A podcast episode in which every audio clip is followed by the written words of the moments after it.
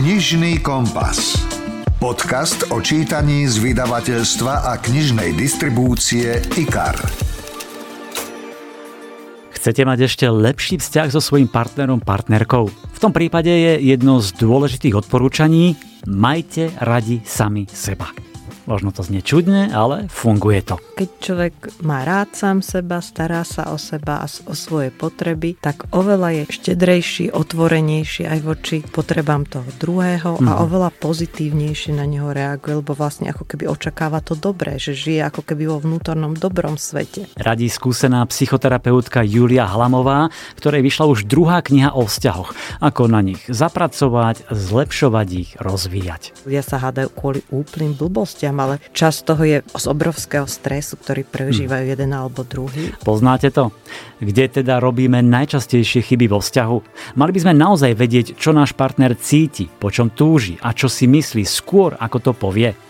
Vraví sa, že najčastejšie nás zraňujú tí, bez ktorých si život nevieme predstaviť. Navyše, ako tvrdí odborníčka, stres jedného partnera môže ohroziť celý vzťah keď sme vystresovaní, máme úplne iné reakcie, podráždené, precitlivé, nervózne a, a potom oveľa ľahšie zle zareagujem, takže som ja s tým nespokojná, hm. že zraním toho druhého. Prečo ľudia s nižším sebavedomím môžu mať aj horšie vzťahy?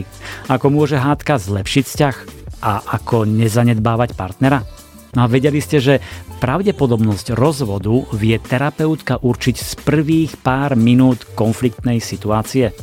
Aj o tom budem hovoriť so psychoterapeutkou Juliou Hlamovou, ktorej vyšla kniha o vzťahoch Naštartujte sa prosím. Potom pridáme ďalšie knižné novinky a typy, čo sa oplatí prečítať, takže príjemné počúvanie vám želá Milan Buno. Rozhovor zo zákulisia kníh. Výskumy ukazujú, že páry, ktoré spolu efektívne a pravidelne komunikujú, tak sú aj spokojnejšie v tom svojom partnerskom vzťahu. A spokojnosť znamená zdravie, krásu, aj dlhší život. Ale ako správne komunikovať, ako si vylepšiť ten svoj vzťah? Alebo ako ho znovu naštartovať, ak to trošku škrípe, tak o tom všetkom sa budem zhovárať so psychoterapeutkou Juliou Hlamovou, ktorej vyšla kniha Naštartujte sa prosím. Vítajte. Ďakujem. Tak eh, povedzte mi, čo hovoria také tie vaše skúsenosti z vašej terapie. Vieme vo vzťahoch komunikovať? To býva často dôvod, prečo ľudia prídu do terapie. Jeden z takých naozaj častejších. Okrem toho je to často kvôli sexu prídu, že nefunguje alebo veľmi často prídu kvôli hádkam, tak ako to je to, čo oni, ako to oni nazvú. Hej. Mm-hmm. A mhm. samozrejme, že potom sa skrýva mnoho ďalších vecí, ktoré ľudia inak pomenovávajú, ako naozaj sú. Alebo niekedy si aj nie sú vedomi, čo sa deje v ich vzťahu. A máme záujem zlepšovať tie svoje vzťahy? Určite tí ľudia, ktorí prídu, tak tí majú záujem zlepšovať mm-hmm. tie vzťahy. A no. tí, ktorí neprídu, viete, s tými sa asi nikdy nestretnem. Jasné, ale tí, tí, ktorí prídu po prvý raz, ja si to vôbec neviem predstaviť, ako to u vás vyzerá na tej terapii, že či prídu len ten prvý raz, vidia a povedzme chlap si povie, no ja už tam neprídem, ne, nepôjdeme tam spoločne, alebo naozaj potom chodia, vidia, že im to nejako pomáha, vidia už počas tej terapie tie postupné kroky dopredu. Veľmi často majú ľudia ohľadom toho predsudky, pretože to nepoznajú, nevedia, čo to znamená. Čiže veľmi často to býva tak, že jeden dotiahne druhého. Mm. To je častá skúsenosť, ale ľudia sú radi nakoniec, že prídu obidvaja. Mm. Naozaj, viete, ten spôsob, akým ja s nimi pracujem, nie, že ja som autorita, rozumiete, mm. poviem, čo majú robiť alebo nemajú robiť.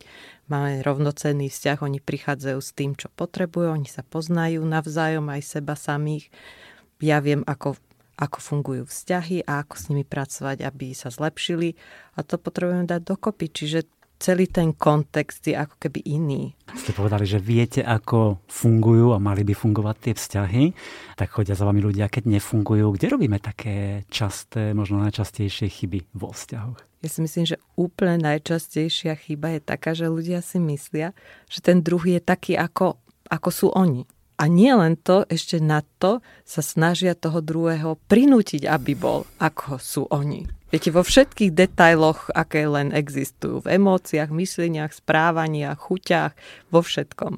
A to potom je toľko energie strovenej do absolútne zbytočného podnikania, ktoré iba vedie k tomu, že tomu druhé, ten druhý sa cíti nerešpektovaný. Hej. To možno aj súvisí s tým, podľa mňa, s jedným veľkým mýtom, že si ten partner myslí, ten druhý predsa musí vedieť, čo si ja myslím, čo chcem, po čom túžim. Prečo to teda nevie? Že ako keby mali čítať tí partnery si navzájom myšlienky, nie? Veľa ľudí má tie očakávania, to je súčasť toho, Lenže keď ten človek vyrastal v nejakom úplne inom prostredí, v úplne inej rodine, majú úplne inú históriu, tak je proste fakt, že iný. Mm. A to je jednoducho niečo, čo sa dá buď to využiť, viete, že sa pokúšate toho druhého manipulovať, znásilňovať. V horšom prípade, viete, môžete to robiť pozitívnymi prostriedkami. Mm vynúcovať si niečo, ale môže to byť zahra- zastrašovaním, násilím, kadečím, ale výsledok je aj tak taký, že to tak proste nefunguje. Presne o tom teda píšete vo svojej uh, novej knihe Naštartujte sa prosím. Mne sa veľmi páčil ten taký ten model základný, že kde na začiatku nastolíte problém, nejakú tú tému, potom príde psychoedukácia, také vysvetlenie, príklad z praxe a cvičenie. Že je to naozaj prehľadná štruktúra, je tam... Ešte, ešte potom je tam aj reflexia, na konci je Áno. moto. Lebo to celé sleduje ten kolbov cyklus učenia, aby človek naozaj mal aj celý ten cyklus, aby si to zobral čo najviac. Áno. Takže je dobre si to potom, ak sa človeku nejaké cvičenie páči a chce si ho urobiť, nech si ho urobiť celé. Presne tak, že tie cvičenia si môžeme robiť buď e, rad za radom, alebo preskakovať a čo nám práve Ako vyhovuje, lebo tam sú tie kapitoly, ku ktorým sa dostaneme a niektoré si môžeme aj rozobrať. Presne ako ste povedali, že na konci je aj to moto. Teraz pred rozhovorom sme sa rozprávali, že niektoré sú naozaj veľmi výstižné, zaujímavé, pre mňa to bolo také možno tiež akoby samostatná nejaká kapitola na zamyslenie, presne vystihnutá možno tá téma, povedzme našiel som od, od Wagnera. Radosť nie je vo veciach, je v nás. Alebo najčastejšie nás zraňujú tí, bez ktorých si svoj život nevieme predstaviť. Toto napríklad je naozaj pravda? Určite áno, že niekedy ľudia prídu a majú takú predstavu, že urobte, aby sme sa už nikdy nezranili. A ja im poviem, že ja to neviem urobiť, lebo s tou blízkosťou vždy prichádza pod potenciál na to, že si byť, veľmi si pomôcť, podporiť, prejaviť blízkosť, rešpekt, Aha. ale prichádza aj to, že si neporozumieme, že si ublížime, možno často aj nechtiac, alebo väčšinou si myslím, že je to nechtiac. Aj tak k tomu prichádza, lebo to je dané tou psychickou a fyzickou blízkosťou, Aha. že tam je možnosť na to. Viete, ak niekto žije na opačnom konci zemegule, tak jeho možnosť má zraniť veľmi malá, pokiaľ nepoužije jadrové zbranie. Hej? A potom je samozrejme dôležité, aby sme to vedeli ustáť, dohodnúť sa, porozprávať sa, komunikovať a prejsť to spoločne, aby sme sa naozaj nezraňovali. Mne sa veľmi páči, že v tej knihe idete naozaj nie po povrchu, ale do detajlov a že je to kniha pre tých, ktorí chcú naozaj niečo robiť so svojím vzťahom, že ho chcú vylepšiť, chcú sa lepšie spoznať navzájom a aj, a aj seba. Napokon tá kniha má koľko? Má cez 440 strán, čiže... Áno, trochu som sa až vydesila, keď som to dopísala, lebo mala som predstavu, čo tam všetko má byť a tak som písala a stále som vedela, že ešte táto a táto časť je dôležitá. A keď som skončila, som si že ups, nejako je toho, tuším aj veľa. Áno, ale podľa mňa to nevadí, pretože to nie je kniha, ktorú si prečítate za 1, 2, 3, 4, 5 večerov, ale Áno. môžete si listovať, keď práve vás zaujíma niektorá z tých tém, ktoré sú tam nastolené. Lebo napríklad tá predchádzajúca knižka, keď pozerám, pripútajte sa, prosím, sa volala, to bola 270 strán. Tá vyzerá oproti nejako taká mladšia, chudobnejšia sestrička, ale táto naozaj ide do hĺbky a to je skvelé. A keď už sme hovorili o niektorých tých kapitolách, tak naozaj sú veľmi zaujímavé. Ja len zo pár spomeniem. Ako najlepšie relaxovať, ako sa starať o seba, alebo starám o seba, ako využívať a používať svoje emócie vo vzťahu, ako múdro a láskavo komunikovať, komunikovať, ako si vychutnávať e, sex a tak ďalej a tak ďalej. A napríklad hneď tá prvá kapitola, ako najlepšie relaxovať, a ako uvoľniť to napätie.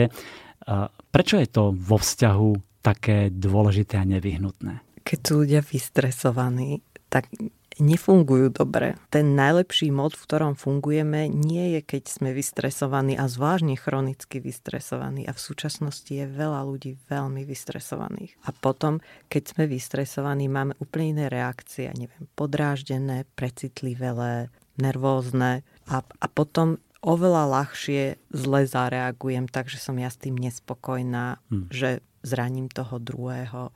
Lebo v tom vzťahu blízkom strašne veľa záleží nie o to, čo povieme, ale aj ako to povieme, ako sa pri tom tvárime, ale aj ten potom.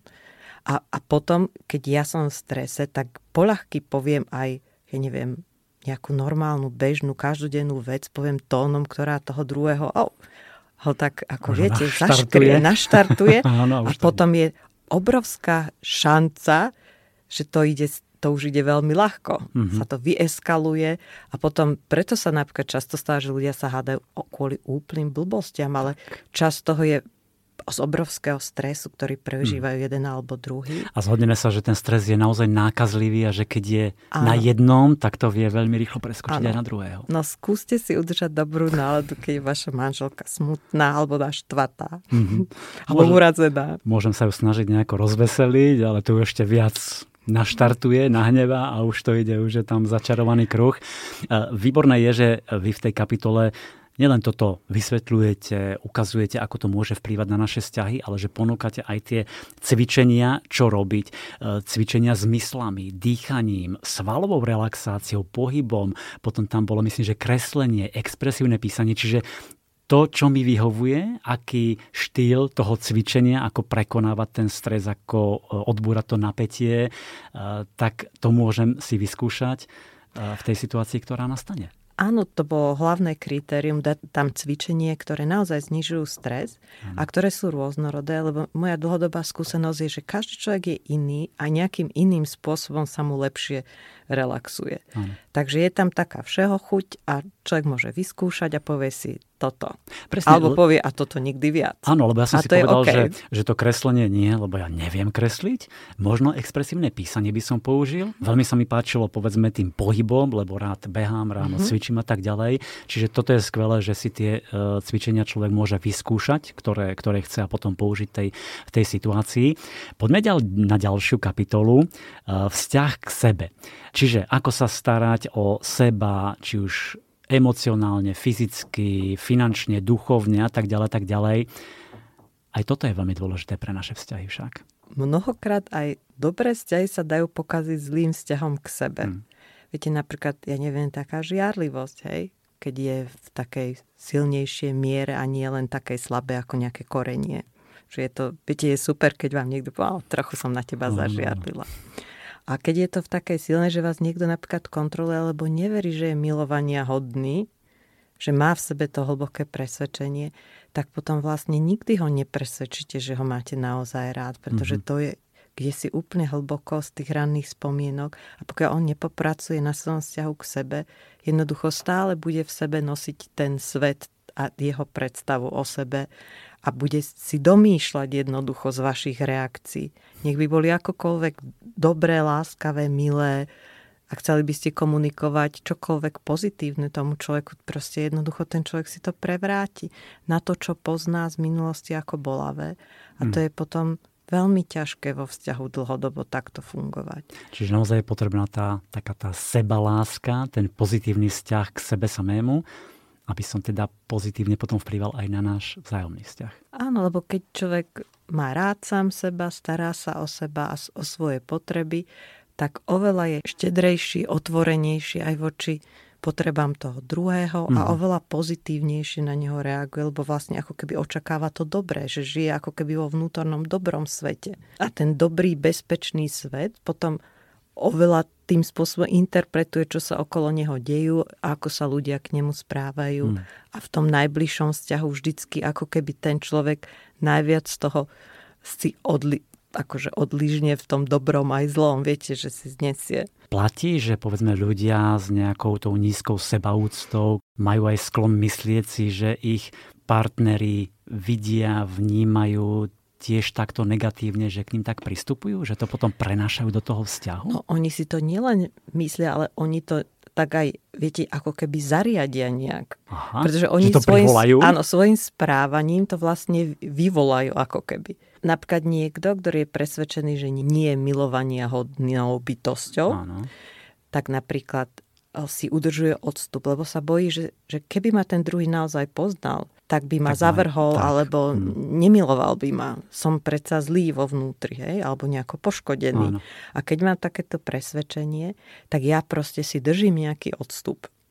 A, a tým, že si držím odstup, tak ja zvyšujem riziko konfliktu a aj toho napríklad, že ten človek, ten druhý, ktorý ma má, môže ma mať úprimne rád, že na mňa bude reagovať Mhm. nejakým spôsobom negatívne, alebo bude frustrovaný, alebo je frustrovaný dlhodobo, hej. Takže potom ja nejakým spôsobom svojim správaním vyvolám negatívne správanie toho druhého a potvrdím si ten svoj negatívny vzorec toho, že, že akože naozaj nie som milovania hodný. Čiže dávame určite nejaké signály, možno verbálne, ale určite aj neverbálne. Na všetkých že niečo- úrovniach. A potom to môže prerazť do toho vzťahu a ovplyvniť ho to. Čiže na to pozor, to si určite prečítajte kapitolu Ako sa starám o seba a lepšie sa o seba starajte, určite bude na tom lepšie aj váš vzťah. Veľmi sa mi páčila aj kapitola Zvládanie emócií, ktoré nami naozaj niekedy lomcujú, dajú sa aj zneužívať, a už ste to trošku aj naznačili, že e, vieme vo vzťahoch niekedy navzájom sebou manipulovať. Býva to časté vo vašej terapii? Myslím si, že to je veľmi časté. Ono to je tak, že tá manipulácia nie je úplne negatívna vec. Áno. Pokiaľ dokážem toho druhého motivovať, viete, tak sa volá tá pozitívna stránka motivácie. A že dokážem niečím pozitívnym motivovať, viete, že sa spolu zabavíme, alebo ja neviem, že dám do toho trochu vtipu, alebo ja neviem, vzrušenia, príťažlivosti, že toho človeka motivujem pozitívne, tak a keď má právo sa rozhodnúť, že áno a nie, a je to OK, aj keď je to áno, aj keď nie, Mhm. Tak viete prečo nie? Áno. Pokiaľ to neobmedzuje je- nejakého áno. charakter, niečo, čo Áno. robí, neutláča ho to. Mhm. Áno, ale problém nastáva vtedy, keď ja si proste začnem vynúcovať veci alebo zastrašovať. Alebo viete niekoho terorizovať, prenasledovať. Ale to je ťažké si uvedomiť. Teda zo stránky toho partnera, Určite. ktorý to robí, tak ako na to prídem? To mi môžete No. len vypovedať na terapii. No on si môže myslieť, že že proste on chce iba normálne veci, áno, viete, tak a že ten chce dobro pre ich tak, vzťah, áno, pre áno, toho určite, partnera. Áno. Tak čo vtedy robiť? Ako to rozpoznať? Poďte sa je základné pravidlo, že jednoducho robíme s partnerom, s partnerkou iba to, čo je v tej podnožine, že obidve tam máme, že sa nám to páči, je nám z toho dobre. Mhm. Čiže akokoľvek argument by bol, že ja neviem, všetci susedia, všetci moji známi a 90% ľudí môjho veku niečo robí nejako, to proste nie je jednoducho argument v páre. Ak to tomu druhému vadí, tak mu to proste nemôžem robiť, veď to je potom týranie a ubližovanie. A to je jedno, že v kontexte iných ľudí je to no, ako keby, že normálne v zmysle, že je to časté, štatisticky frekventované. To predsa nerobí z toho dobrú vec. Áno. Ani to neospravedlňuje to správanie. Každý sme iný, aj každý vzťah je iný. Vy to potom viete na tej terapii z toho, ako sa s nimi rozprávate, identifikovať, že aha, tento viac s ním manipuluje? Rozhodne áno. áno hej. To sa niekedy ukáže v priebehu pár sekúnd. A to je aj častý dôvod, prečo ľuďom nie je dobré, že aj keď majú potenciál na blízkosť a vedia veľmi dobre spolu komunikovať alebo majú veľmi spokojný sexuálny život, tak niekedy je problémom taká mocenská nerovnováha v tom vzťahu. A to dlhodobo jednoducho pokazí všetko to dobre, Mhm. keď si jeden stále uzurpuje právo rozhodnúť, aký svet má byť a čo budú a nebudú robiť a toho druhého nepripustí do rozhodovania o tom, ako budú spolu žiť, tak to neexistuje, že, že to počase nezačne jednoducho škrípať, hoci ten vzťah má dobrý potenciál. Jasné. Vieme sa tejto rovnováhe naučiť, alebo naozaj už potrebujeme niekoho zvonka, čiže povedzme niekoho ako ste vy? To záleží od miery, do ktorej ten človek má k tomu sklony, ale úplne úprimne mala som v terapii aj páry, kde jeden z nich, z nich bol absolútne presvedčený o tom, že má patent na pravdu. Abso- ale viete, že to akože to, keď som hocičo povedala, že, že som videla to akože nesmierne až prekvapenie.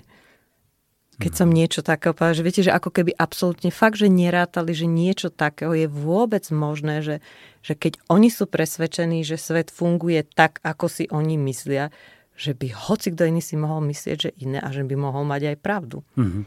A ako ste to riešili? Teda nemyslím teraz úplne, že konkrétne, čo ste urobili, ale akým štýlom alebo akým smerom? Ja zvyknem úplne úprimne povedať a s tým aj začínam každú terapiu, že tým ľuďom poviem, že im budem v dobrom aj v zlom, mm-hmm. v príjemnom aj nepríjemnom na rovinu im poviem, veď to je tá vec, z ktorej majú ten benefit, že niekto im povie, ako ich vidí zvonku a oni si majú právo ako dospelí ľudia rozhodnúť, čo s mojim feedbackom urobia. Viete, môžu mi povedať, že to je blbosť a ďalej si žiť po svojom, môžu sa nad tým zamyslieť a vyskúšať niečo mm-hmm. inak a posúdiť, či to naozaj nebolo tak. A sme poučiteľní? Máte povedzme viac párov, ktorí si naozaj nechajú povedať a poradiť? Ja si myslím, že druhá väčšina ľudí, keď už príde do terapie, chcú pracovať na tom vzťahu. Mm. Zriedka sa stane, že niekto to zneužije alebo využije na to, aby v nejakom kontexte bezpečia oznámil nejaké teatrálny odchod alebo niečo takého. To je skorej zriedkavosť. Mm-hmm. Ale aj tak zvyknú byť ľudia potom prekvapení, že miesto tej zakázky, ktorá býva častá, že opravte mi toho druhého, príde na to, že oni niečo potrebujú robiť so sebou, pretože, a že obidva z tých dvoch potrebujú čo si urobiť a zväčša každý niečo iného, aby ten vzťah niekto, niekto možno viac, niekto možno menej. V tejto kapitole o emóciách hovoríte aj o hneve, čo je sám o sebe nejaká negatívna emócia, ale vy píšete, že sa dá aj užitočne využiť, ale to nebudeme prezrádzať ako. To si prečítajte v knihe Naštartujte sa, prosím. Tiež napríklad tam píšete, že sa treba vedieť ospravedlniť a prijať ospravedlnenie. Myslím, že toto je tiež vo vzťahu mm-hmm. veľmi dôležité, lebo neraz sa podľa mňa tí partneri neospravedlnia, snažia sa nechať to nejako vyšumieť, ísť dostratená, ale určite to v jednom alebo v druhom zostáva a potom to môže vybublať na povrch e, v nevhodnej chvíli. Ľudia sú strašne prekvapení aj z toho, keď e, majú ten zážitok, že aj keď sa stane niečo nepríjemného alebo zlé v tom vzťahu a že sa ospravedlnia, že, že to dokáže vyvolať taký pocit blízkosti hmm. v obidvoch. Že vlastne to zlé sa ako keby otočí na dobré a využije v dobrom a že to je pre nich naozaj zvláštny zážitok, lebo viete, žijeme v spoločnosti, kedy sa snažíme byť dokonalí a tú fasádu držať a potom, keď je niekto zraniteľný a ukáže to, tak sú ako naozaj sú prekvapení, že hm. ako to dokáže dobre priniesť a ten druhý sa často Veď len možno niekedy na to čaká, že, že nechce to v sebe držať, nechce to v sebe dusiť. Každý rozumie, že Hej. občas robíme chyby a že sa nám niečo nepodarí, ale je fajn si to uznať. A... Ale nie každý to vie povedať, lebo to asi berieme ako svoju nejakú prehru to, že sme urobili chybu a možno aj také uh, narušenie svojej nejakej úcty k sebe samému, nie? No pozrite sa, je to narušenie úcty iba keď si myslím o sebe, že nesmiem urobiť žiadnu chybu. Hmm. Keď si dávam právo urobiť chybu, tak je to predsa normálna ľudská vec, nie? Ja viem, že tak ako ja robím chyby, robí každý iný človek, Áno. takže potom je to predsa iba priznanie toho, že sme ľudia a že nám to je ľúto, že nie všetko ide do, dobrá alebo podľa našich predstav. A, a, a potom je to tá, tá blízkosť. A zase je to o tom vzťahu k sebe samému, áno, ktorý áno. si musíme budovať a o ktorom píšete v tej druhej či tretej áno, kapitole. Takže, takže zvyčajne ľudia, ktorým je zaťažko sa ospravedlniť, bývajú ľudia, ktorí majú malú sebaúctu alebo nie veľmi dobrý vzťah k sebe, ktorý neumožňuje zobrať ako normálnu, bežnú ľudskú vec, že robíme chyby a niečo sa nám v živote fakt, že nepodarí a niekedy aj veľmi zle nepodarí. Nepodarí. Veľmi časté je také zanedbávanie partnera. Aké to môže mať dôsledky, alebo stretávate sa s tým často, že povedzme už jeden partner nejako ochladol, alebo si myslí, že tak už máme vzťah, sme manželia, už je to dlhé roky, už to pôjde nejakým samospádom dom a netreba sa o to starať, že zanedbávame toho partnera. Býva to často, to je partner v pozícii nábytku. to je hrozné. Čiže som akoby taká stolička, alebo nejaký Niečo, stolček. vyberte si čokoľvek, Aha. na čo sa chcete podobať v tej domácnosti a to si osvojte, ale naozaj potom, viete, ten druhý sa cíti zväčša veľmi osamelý alebo nedôležitý a ak snaží sa to komunikovať, keď ten nereaguje a nereaguje, je to obrovská frustrácia, taká prázdnota. Mm-hmm. A, a potom, viete, často sa stane nakoniec, že tie ľudia si nájdu niekoho iného. Mm. A potom henty povedia, že hú, aké Aké prekvapivé. Že ako sa to len mohlo stať, že sme taký dobrý vzťah, všetko šlo podľa mojich predstav. Ale veď to bol ten problém, nie? Mm-hmm. Čiže naozaj sa viac treba starať o, o ten náš vzťah. To je ako keby ste mali, ja neviem, nejakú záhradku a nepolievate. Tak je jasné, čo sa s ňou stane, nie? Inak veľmi zaujímavá vec, čo som sa dočítal čo ma aj, aj šokovalo, vystrašilo, výskum rešpektovaného psychológa, profesora eh, Johna Gottmana, ktorý odhalil, že takmer dve tretiny, dve tretiny vzťahových problémov sú neriešiteľné a že sú spôsobené vlastne tými osobnostnými rozdielmi medzi partnermi.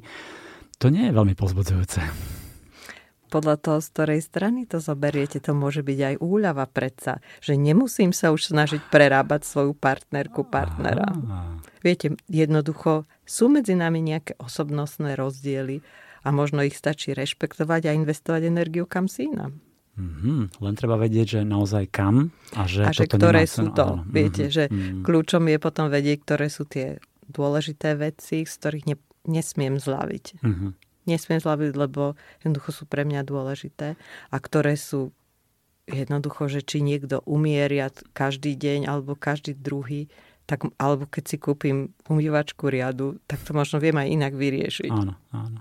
Čiže naozaj sa pozrieť na ten svoj vzťah aj z nadhľadu a povedať si, čo je naozaj prioritou, čo je dôležité, áno. za čo stojí bojovať áno. a čo zase odsunúť na druhú kolaj. A vy tiež píšete, že Pravdepodobnosť rozvodu dvojice sa dá určiť sledovaním prvých troch minút konfliktnej diskusie. Naozaj? Prvých pár minút dá sa to urobiť. Jediná premena, ktorú neviete v tom celom odhadnúť, je motivácia tých ľudí. Čiže ak im to vy mhm. poviete, že pozrite, ste na najlepšej ceste k rozvodu alebo rozchodu. Buď s tým niečo urobíte alebo nie a vy neviete odhadnúť tú motiváciu ľudí s tým niečo urobiť. Mm-hmm. A naozaj sú páry, ktoré keď dostanú feedback takýto negatívny, dokážu obrovsky zamakať, aby ten vzťah dali do poriadku. Preto to je 91% a nie 100. Ale to je, to je veľmi veľa. To, a že z prvých pár minút to viete, čiže keď sa len rozprávajú, asi keď prichádzajú do nejakého konfliktu a vy to sledujete, ano. tak vtedy to viete ano. vybadať. Áno. Aký, akým spôsobom komunikujú, čo využívajú na to, aby vyhrali, alebo nakoľko decentne s rešpektom mm-hmm. voči mhm. sebe sa snažia, keď majú rozdielne pohľady, pristúpiť. Viete, či je tam pomstichtivosť, mm. kritika, pohrdanie, vy keď ste takto niekde v spoločnosti a s kamarátmi a s pármi a tak ďalej, tiež to takto sledujete, že ako sa rozprávajú, čo tam môže škrípať a provať? Ja som plne vyťažená svojimi klientami, takže potom rada relaxujem a nesnažím sa. Úplne, Vypnem a neanalizujem to. Neznamená, že by som to nevidela, ale jednoducho veď nevenujem tomu pozornosť. Mm-hmm. Ako ja neviem, keď je niekto automechanik, tak asi počuje, keď ide po ulici, že nejaké auta majú nejaký čudný zvuk motora áno, alebo čo, áno. tak a zastaví, zaklope tam a povie, že viete čo, už bolo dobre ísť na... Ale keby to bol jeho kamarát a zaparkuje, tak mu povie, vieš čo, hapruje ti motor, pozri sa na to, lebo či vy takto neporadíte potom svojim priateľom, Nie. no, daj si Nie. pozor na to, lebo je taký a taká. Neplatíte sa im do toho. Ľudia majú právo si žiť tak mizerne, ako len chcú, alebo tak dobre, ako chcú. Ja, to je, o, to je podľa mňa aj o rešpekte. Viete, nechodím po svete a nehrám sa na spasiteľa. Určite, ale o tie vzťahy sa samozrejme treba, treba starať a niekedy si myslím, myslím, že ste to aj spomínali v tej knihe, že nás možno až príliš ovplyvnili e, také tie rozprávky typu a žili šťastne, až kým, kým nepomreli a tak ďalej, že si myslíme, že teraz to už bude navždy, na veky a, a bez toho, aby si niečo samé. pre to urobil. Áno. áno. Čiže stále to nás pretrváva. Čak si myslíš, že to tak odfajkne, že po svadbe dieťa vybavené a teraz už nech si každý, viete, už len samospádom to pôjde. Postav no len samospád, áno, prípadne Ajde. strom a ten samospád vo väčšine vecí ide do úpadku. Čo, o čo sa nestaráte, čo nepolievate, čo neochraňujete, čo nepestujete, čomu nevenujete energiu a čas a lásku, pozornosť, tak hm. Všetko vlastne upadá.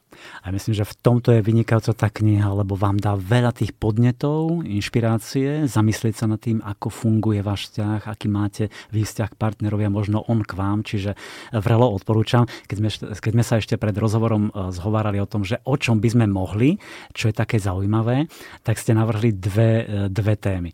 A tá prvá je hádka. Ako sa zmysluplne hádať, toto máte aj, to je myslím, že predposledná kapitola povedzte, dá sa zmysluplne hádať? Určite áno. Ako? Pretože keď sa ľudia hádajú, tak je za tým nejaká nespokojnosť. A keď sa o tom viete porozprávať, tak ju viete obrátiť na spokojnosť. Mm-hmm. A dohodnúť sa, aby ste mohli spolu lepšie fungovať. Len to naozaj treba vedieť, ako povedzme zmierniť ten konflikt, tú hádku a aby sa to preklopilo do takého nejakého efektívnejšieho riešenia. Taká absolútne najzákladnejšia zručnosť preto dobre sa pohádať, je vedieť, kedy skončiť. To znamená, že ak ja si v sebe zistím, že moja úroveň emočného nabudenia je taká, že už prestávam rozmýšľať, cítim sa tzv. emočne zaplavený, je mi už naozaj z toho zle, nezodpovedám už za svoje reakcie. Uh-huh. Popísané to nájdete viac v knižke tak potom je lepšie tú hádku ukončiť a dohodnúť sa na inom čase, kedy ju dokončíme. Uh-huh. Viete, ja ju nemôžem iba ukončiť, ja ju potrebujem ako keby presunúť v čase. A uzavrieť kým to, sa, Kým sa ja dokážem ukludniť fyziologicky hmm. a potom k tomu môžem pristúpiť znovu. Pretože ak ja v tomto fáze zaplavenia ďalej sa hádam, tak to už, viete, to je ako keď sa povie, že bez zmyslov, keď človek hmm. robí. To už cieľom je len ublížiť, zničiť, pomstiť sa, Viete, v tom štádiu už je ten druhý nepriateľ. To nie je partner, partnerka, manžel, no. manželka. To je proste už v roli nepriateľa. A potom, potom príde k tým mnohým veciam, keď si ľudia povedia alebo aj urobia veci, ktoré ich potom hrozne lutujú a ktoré sa potom aj ťažko zabúdajú. Hmm. A cez ktoré sa ťažko pre, prechádza. Čiže Základná zručnosť dobre sa hádať je vedieť, kedy prestať a kedy sa k tomu zase vrátiť. Odporúča sa aspoň 20 minút na upokojenie. Áno, do inej izby, upokojiť sa a potom I pokračovať. sa poprechádzať, hoci čo, čo vás upokojí, viť kapitola prvá. Je, je pravda, že do tých hádok často prinášame svoje nejaké detské zranenia, komplexy, zážitky negatívne? Určite a preto veľmi často sa hádame v tých oblastiach, kde máme veci nevyriešené. Čiže oni v podstate tie hádky a spôsob, najmä tie hádky, ktoré sa opakujú často. No. Že oni majú často už aj taký ako keby vzorec, že taký cyklus. Tak tie môžu byť aj zdrojom takého seba rozvoja, že si človek povie, že ups, tak keď vždycky sa hádam o tomto, nemám niečo náhodou v tej oblasti a takého. Mm-hmm že bolo to problematické v detstve, povedzme so vzťahom k otcovi alebo k mame, k súrodencom ano. a teraz to prenášam do toho v tej dospelosti. Áno, napríklad ja neviem, keby ma, že otec kritizuje a zahambuje pravidelne, tak čokoľvek môj manžel by povedal takého, tak viete, to má obrovskú senzitívnu reakciu by to mal. Mm-hmm. A potom, keď je to, takže by bolo ťažko hoci čo povedať kritického. To ako príklad uvádzam. Áno, áno. Mm-hmm. Čiže a, a potom sa možno zamyslieť, ups, tak niečo asi potrebujem s tým robiť. Asi celkom úplne dobre neviem zniesť, keď mi niekto povie niečo, čo nerobím fajn alebo čo mu vadí. No. No, každopádne aj z tých hádok sa dá niečo vyťažiť a to vás naučí Julia Hlamová v tejto knihe Naštartujte sa, prosím. A ešte tá posledná téma, čo ste povedali, že by sme sa mohli pobaviť, ako viac vychutnávať sex. Tak čo nám poviete k tejto téme? Ľudia majú strašne veľa predsudkov týkajúcich sa sexuality a na to, aby ich človek vedel prekonať, musí vedieť, aké sú. To je základná vec. Preto je tam aj pár cvičení, ktoré pomáhajú tie predsudky odhaliť, aby človek vedel, čo od seba očakáva. Napríklad veľmi často ľudia si myslia, že ten o, sexuálny akt by mal vyzerať tak ako z nejakého hollywoodského alebo možno niekedy aj z nejakého pornofilmu. Čo v klasickom manželskom vzťahu tak vždycky ozaj nevyzerá. Sa hovorí, že jeden z piatich sexov sa nepodarí z nejakého dôvodu. Viete, že nie len to, že nedojde k orgazmu, ale proste jedno, obidvoch, ale proste, že nejakým spôsobom sú unavení alebo čokoľvek. To nie je vhodná chvíľa, nie je Áno. dobrý okamih a tak ďalej. Mhm. A tak ďalej, nie je dobrá atmosféra, nie je dostatočné bezpečie, ja neviem, svokra ide do miestnosti, hoci čo, hej, deti zaplačú vedľa. to len na pobavenie. Čiže to je veľmi dôležité, aby ľudia vedeli, že aké predsudky majú a trochu s nimi popracovali. Uh-huh. Ja si to teraz listujem v tej kapitole. Máte tam inak aj pekné ilustrácie. Len pripomeňme, že tie urobil pre túto knihu známy český uh-huh. ilustrátor alebo možno karikaturista uh-huh. alebo vytvarník Mirek Kemel. Tie sú fajn a potom samozrejme sú tam aj tie skvelé motá. Ja sa snažím dôjsť k tomu, ktoré sa mi veľmi páčilo. Ten citát a ten je od Aleka Baldvina A ten hovorí, pamätajte si, že sex je ako čínska večera. Neskončil sa, kým obaja nedostanete sušienku. Takže myslíte na to a v tej kapitole sa samozrejme dozviete toho oveľa viac. A o tých vzťahoch ako takých sa určite dá rozprávať hodiny a hodiny, ale ja odporúčam prečítať si novinku Julie Halamovej. Naštartujte sa, prosím. Potom môžete siahnuť aj po tej predošlej. Pripútajte sa, prosím. To sú zasa rozhovory o, o vzťahoch. Dozviete sa veľa vecí najmä o sebe, o tom, aký máte vzťah, ako môžete na ňom popracovať, ako ho môžete zlepšovať. Ďakujem za rozhovor. A ja ďakujem. Počúvate podcast Knižný kompas. Priatelia, tak toto je fantázia. Mimoriadne príjemné prekvapenie, ktoré som ani nečakal. Jedna z najputavejších kníh, aké som v poslednom čase čítal. Predstavte si, reality show, respektíve sociálny experiment, či a ako dokáže prežiť 8 ľudí na opustenom škótskom ostrove celý jeden rok. Majú si postaviť prístrešok, nájsť jedlo, založiť komunitu a potom po nich príde loď. Ale tá loď nakoniec nepríde.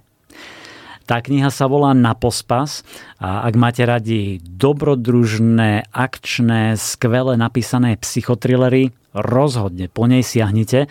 Mne sa tak zapáčila, že som oslovil autorku Sarah Goodwinovú.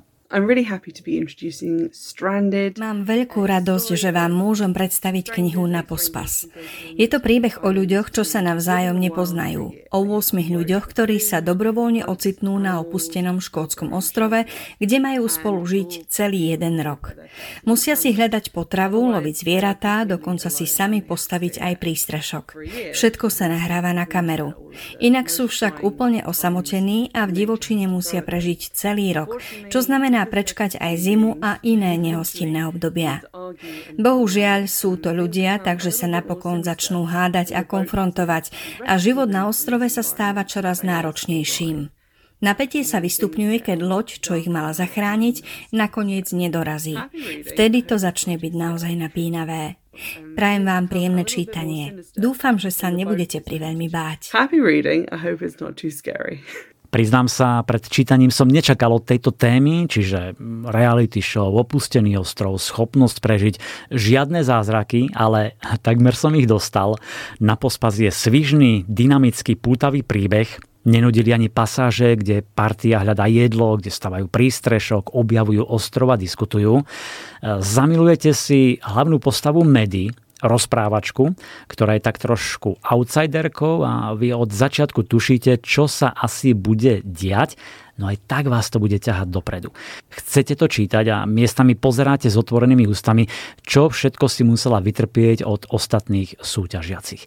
Pritom nie je to žiadna nájivka, vidí, čo sa deje a správne to v duchu aj analizuje, no musí myslieť dopredu a tiež na kamery, ktoré všetko snímajú jednoducho veľmi dobre vystihnutý charakter a samotná postava, to je Medi. E, myslím, že som pomerne rýchlo prišiel na zámer a takú, takúto šablónu literárnu e, autorky Sarah Goodwinovej. Ona chcela v čitateľovi proste vzbudiť pocit absolútnej bezmocnosti, nespravodlivosti a neférovosti, čo všetko sa dialo Medi. A tomu šikovne prispôsobovala aj rôzne príhody a vás pri nich doslova zdvíha zo stoličky zatínate peste, škrípete zubami a neveriacky krútite hlavou. A poviem vám, funguje to. Dovolím si povedať, že tento príbeh je tak trochu aj analýzou ľudského správania v nebežných podmienkach, keď e, musíte strádať, keď ste zahnaní do kúta, keď sa správate stádovito, aby ste na seba neupozornili a neobrátil sa hnev, nesympatie, odpor, odsudzovanie voči vám. Taká napínavá a strhujúca štúdia toxického myslenia uzavretej skupinky ľudí. Na pospas je jedna z mojich najobľúbenejších kníh roku 2022, prečítaná za dva dni a s chuťou a záujmom, takže už teraz sa obzerám po ďalších knihách Sarah Goodwinovej. Trošku zvolníme a nechám vás vydýchnuť si pri historickej romanci Nezabudnutelný darebák o tom, že dobrá povesť nie je všetko.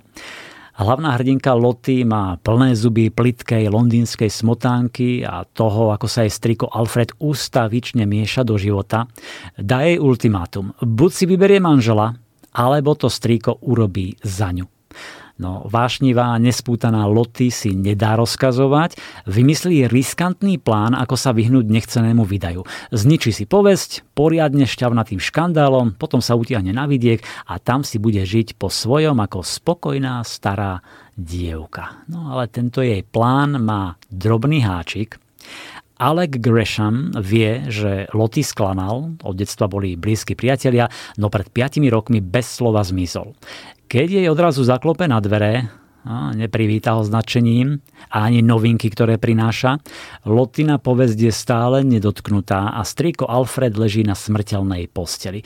Musí sa vrátiť do rodinného sídla a Alek ju má sprevádzať. Na spiatočnej ceste je čoraz jasnejšie, že staré city medzi nimi neochladli. Uverí však Loty znova mužovi, ktorý jej pred rokmi tak ublížil, alebo ich jeho tajnosti opäť rozdelia. Nezabudnutelný darebák od Emily Sullivanovej je lahôdka, napríklad pre fanúšikov série Bridgeton. Je tam silná, zábavná, prefíkaná hlavná hrdinka. Väčšina príbehu sa odohráva v Taliansku na konci 19. storočia. Je tam strýko, ktorý bol legendárnym špiónom, nechýba zo pár intrík, dobrodružstvo, spoločné cestovanie, samozrejme romantika, vášeň. Proste funguje to a ak máte rady svieže historické romance, vychutnajte si tento prvý diel novej série. Odeon. Knihy pre náročných. Pre fanúšikov Odeoniek a zvlášť úžasnej francúzskej autorky Delphine de Vigan tu mám lahôdku v podobe novinky s názvom Noc nič nezadrží. Na prvý pohľad je to obyčajné rozprávanie o jej matke Lucille, no v skutočnosti ide o rodinnú ságu, biografiu, jej intimnú spoveď a ako sme u nej zvyknutí, píše neskutočne citlivo a úprimne, rozpráva príbeh životných peripetí svojej matky bez oslavných ód alebo patetickosti. Delphine de Vigan sa dlho spametávala z matkinej samovraždy a snažila sa nájsť odpoveď na otázku, prečo bol Lucilin život taký trpký a čo vlastne zapričinilo jej psychické problémy. Pretože stále lietala v extrémoch. Raz nevera, potom incest, pokus o samovraždu, choroba a napokon smrť. To všetko by nejednu rodinu zrazilo na kolená, úplne by ju to rozbilo, ale práve to je hlavná a najsilnejšia myšlienka románu Noc nič nezadrží. Sila a odolnosť, s akou autorkina rodina všetko prekonáva a dokáže obstáť v každodennom živote. Pri čítaní si možno uvedomíte, že moc temnoty, ktorá na nás občas doľahne, je obrovská, že nás gniaví, nedá nám dýchať, ničí nás ale vždy záleží len na nás, či sa jej dokážeme vzoprieť, či sa aspoň pokúsime pozviechať a niečo s tým urobiť. Odeonka Noc nič nezadrží je silný aj smutný príbeh, ktorý vám určite nepridá na dobrej nálade, ale knihy nie vždy čítame len pre pobavenie. Občas potrebujeme zažiť ťažké životy iných, poučiť sa, uvedomiť si, čo máme a byť za to vďačný Občas totiž vie byť aj otváranie starých rán liečivé. Mám pre vás krátky úryvok z knihy Delphine de Vigan, ktorý načítala Lucia Vrábricová. V nasledujúcich mesiacoch som napísala ďalšiu knihu. Robila som si k nej poznámky už dlhší čas. S odstupom času ani neviem, ako som to vôbec dokázala. Zrejme som sa po odchode detí do školy ocitla v prázdnote, v ktorej neostalo nič, len stolička pred zapnutým počítačom. Jednoducho som si nemala ani kam sadnúť, kam sa zložiť. Po 11 rokoch práce v jednej spoločnosti a v dusivej atmosfére, ktorá ma doslova vyšťavila, ma prepustili, čo ma nepopierateľne celkom vzalo. Premkínal ma pocit neistoty a do toho všetkého som našla Lucil, u nej doma, modrastú, celkom nehybnú. A vtedy sa pocit neistoty premenil na hrôzu. Hrôza neskôr na splývajúci zmetok. Písala som každý deň. A hoci tá kniha vôbec nie je o mojej mame, len ja viem, do akej miery ten text poznačila jej smrť a to, v akom duševnom rozpoložení som sa v jej dôsledku nachádzala. A potom kniha vyšla. Ale mama mi už na odkazovači nenechala tie najkomickejšie správy s hodnotením mojich televíznych vystúpení. Ešte tú istú zimu sme sa jedného večera vracali domov od zubára. Bok po boku kráčali po úzkom chodníku na ulici, keď sa ma môj syn bez varovania a z ničoho nič spýtal. A stará mama svojím spôsobom spáchala samovraždu? Keď si na to spomeniem, ešte dnes mi naskakujú zimom riavky po tele. Nezarazila ma ani tak tá otázka sama o sebe ako jej forma. To svojím spôsobom z úst 9-ročného dieťaťa. Možno len na mňa bral ohľady. Možno bol len opatrný. Možno si len mapoval terén a chodil okolo toho po špičkách. Je však možné, že o tom naozaj premýšľal. Dala sa Lucily na smrť vzhľadom na okolnosti považovať za samovraždu? Počúvate podcast Knižný kompas. Teraz tu mám nové vydania dvoch hitov. Prvým je kniha Hra na lásku a nenávisť od Sally Tornovej. Príbeh o tom, že hranica medzi láskou a nenávisťou je naozaj tenká ako vlások. Dobre to poznajú Lucy a Joshua, ktorí sa nenávidia, oni sa fakt neznášajú. Obaja pracujú ako asistenti riaditeľov vydavateľstva, denodenne sedia oproti sebe v kancelárii a svoju nenávisť si ventilujú prostredníctvom rituálnych pasívno-agresívnych hier.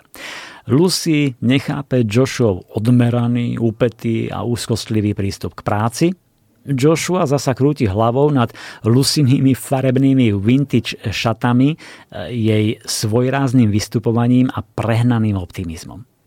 Vo firme sa črtá možnosť povýšenia a dvaja najvážnejší adepti sú práve Lucy a Joshua.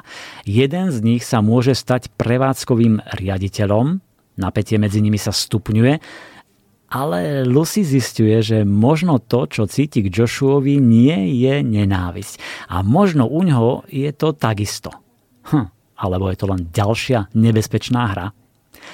Hra na lásku a nenávisť je svieže, veľmi pohodové čítanie, pri ktorom si skutočne oddychnete.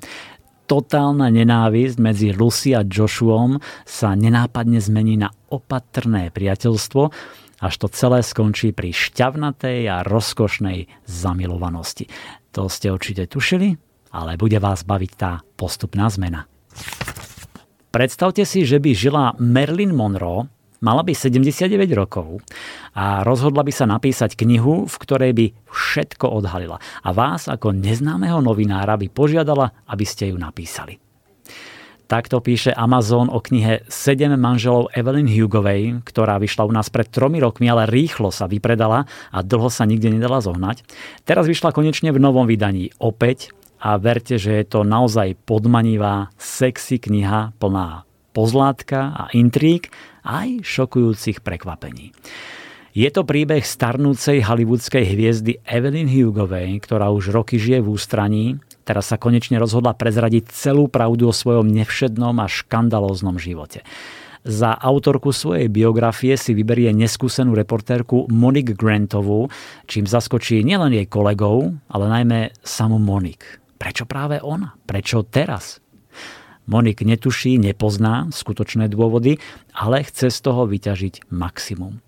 Keď dorazí do herečkinho luxusného bytu na Manhattane, Evelyn jej rozpovie svoj životný príbeh od začiatkov v Los Angeles v 50. rokoch cez 7 manželstiev až po rozhodnutie odísť zo showbiznisu v 80. rokoch.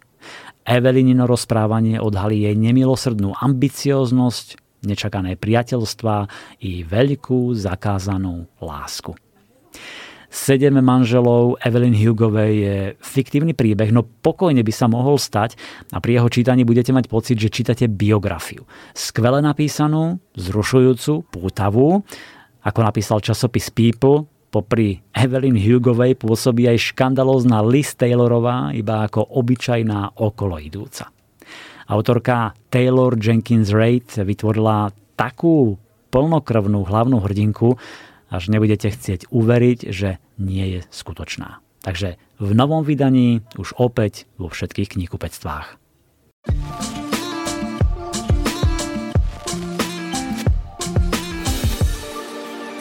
Vychádza veľa kníh o tom, akí by mali byť rodičia, aká je úloha matky v rodine, ako sa stať skvelou mamou, ktorá vychová úžasné deti, ale o otcoch toho veľa nevychádza. Mám tu však jednu novinku, ktorá vás verím zaujme. Volá sa Moderné odcovstvo a autorom je Jordan Shapiro, vo svete veľmi uznávaný až oslavovaný myšlienkový vodca. Vo svojej knihe o úlohe otca v 21. storočí skúma otcovstvo z rôznych pohľadov. Spochybňuje tradičné predpoklady o pôvode a rozdelení rodičovských úloh a rolí, poukazuje na to, ako sú otcovia cez média neustále bombardovaní predpokladmi, ktoré vychádzajú ešte z čias viktoriánskeho alebo industriálneho chápania postavenia a úlohy otca v rodine. Táto kniha je e, o novom chápaní otcovstva, o úlohe otca pri výchove detí, o mužnosti ako takej. A Shapiro e, zvykne veľmi šikovne až nečakane kombinovať psychológiu, filozofiu, e, sociológiu, ekonómiu, predkladá aspekty, ktoré by vám ani nenapadli, alebo upozorní na fakty, ktoré ste si doteraz neuvedomovali. Myslím, že ženy, matky si pri čítaní potvrdia niektoré postrehy, ktoré sami nadobudli a povedia si, áno, presne takto som to cítila, len o tom nikto nehovorí. No a muži, tí zasa dostanú nový pohľad, informácie, aj typy, ktoré potrebujú, aby sa stali ešte lepšími otcami. Príroda. Fauna, flóra a životný štýl. Mám veľmi rád knihy z vydavateľstva Príroda, pretože nie sú len o prírode, o našej planéte, ale aj o hobby, záhrade, zdraví, životnom štýle, o domácnosti. Ponúkajú množstvo dobrých rád a typov. No a vybral som z tohto vydavateľstva pre vás niekoľko noviniek. Po mimoriadne úspešných knihách Super jednoduchá biológia a Super jednoduchá fyzika je tu tretia kniha Super jednoduchá chémia. Opäť veľmi pútavá a podrobná príručka, ktorá ponúka ucelený prehľad všetkých dôležitých tém, ktoré sú zahrnuté v učebných osnovách chémie pre druhý stupeň základných škôl, pre stredné školy a gymnázia.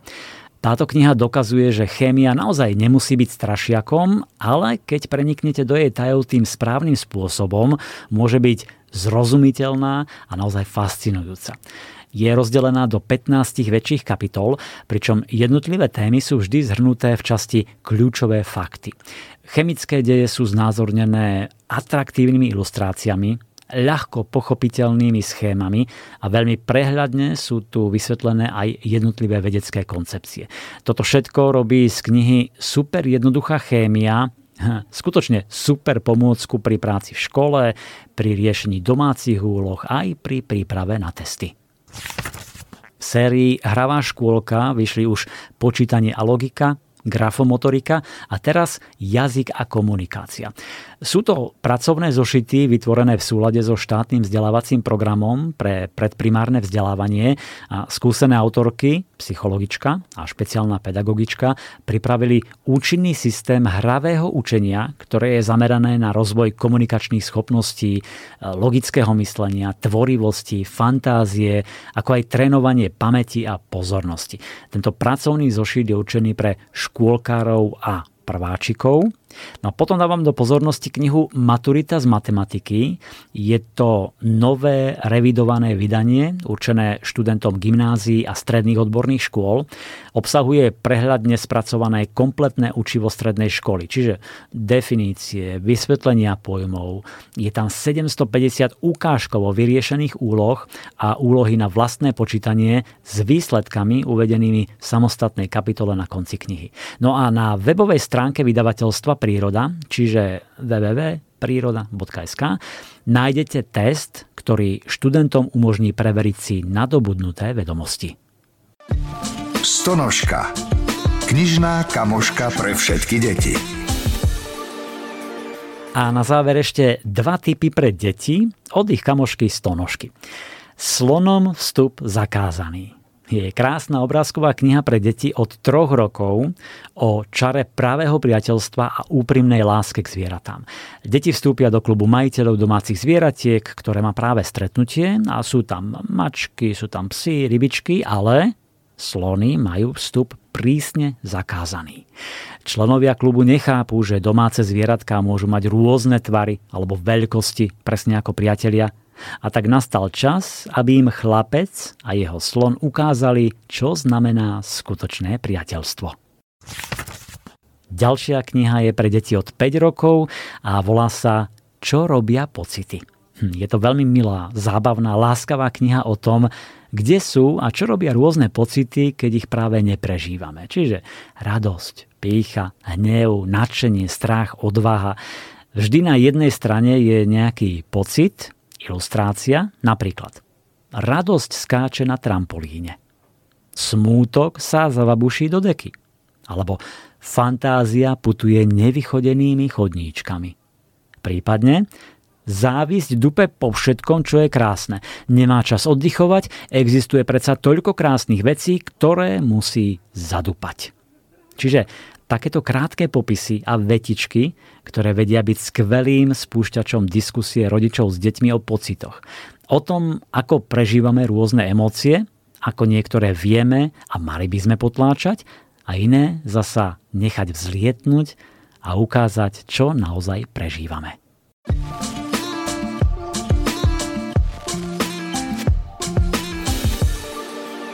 Priatelia, to bolo 12 typov na čítanie. Budem rád, ak si vyberiete, ak sme vás inšpirovali, ak sme vás navnadili, nalákali na niektorý. O dva týždne sme tu opäť. Dovtedy príjemné čítanie. Všetko dobré želá Milan Buno. Knižný kompas. Podcast o čítaní z vydavateľstva a knižnej distribúcie IKAR.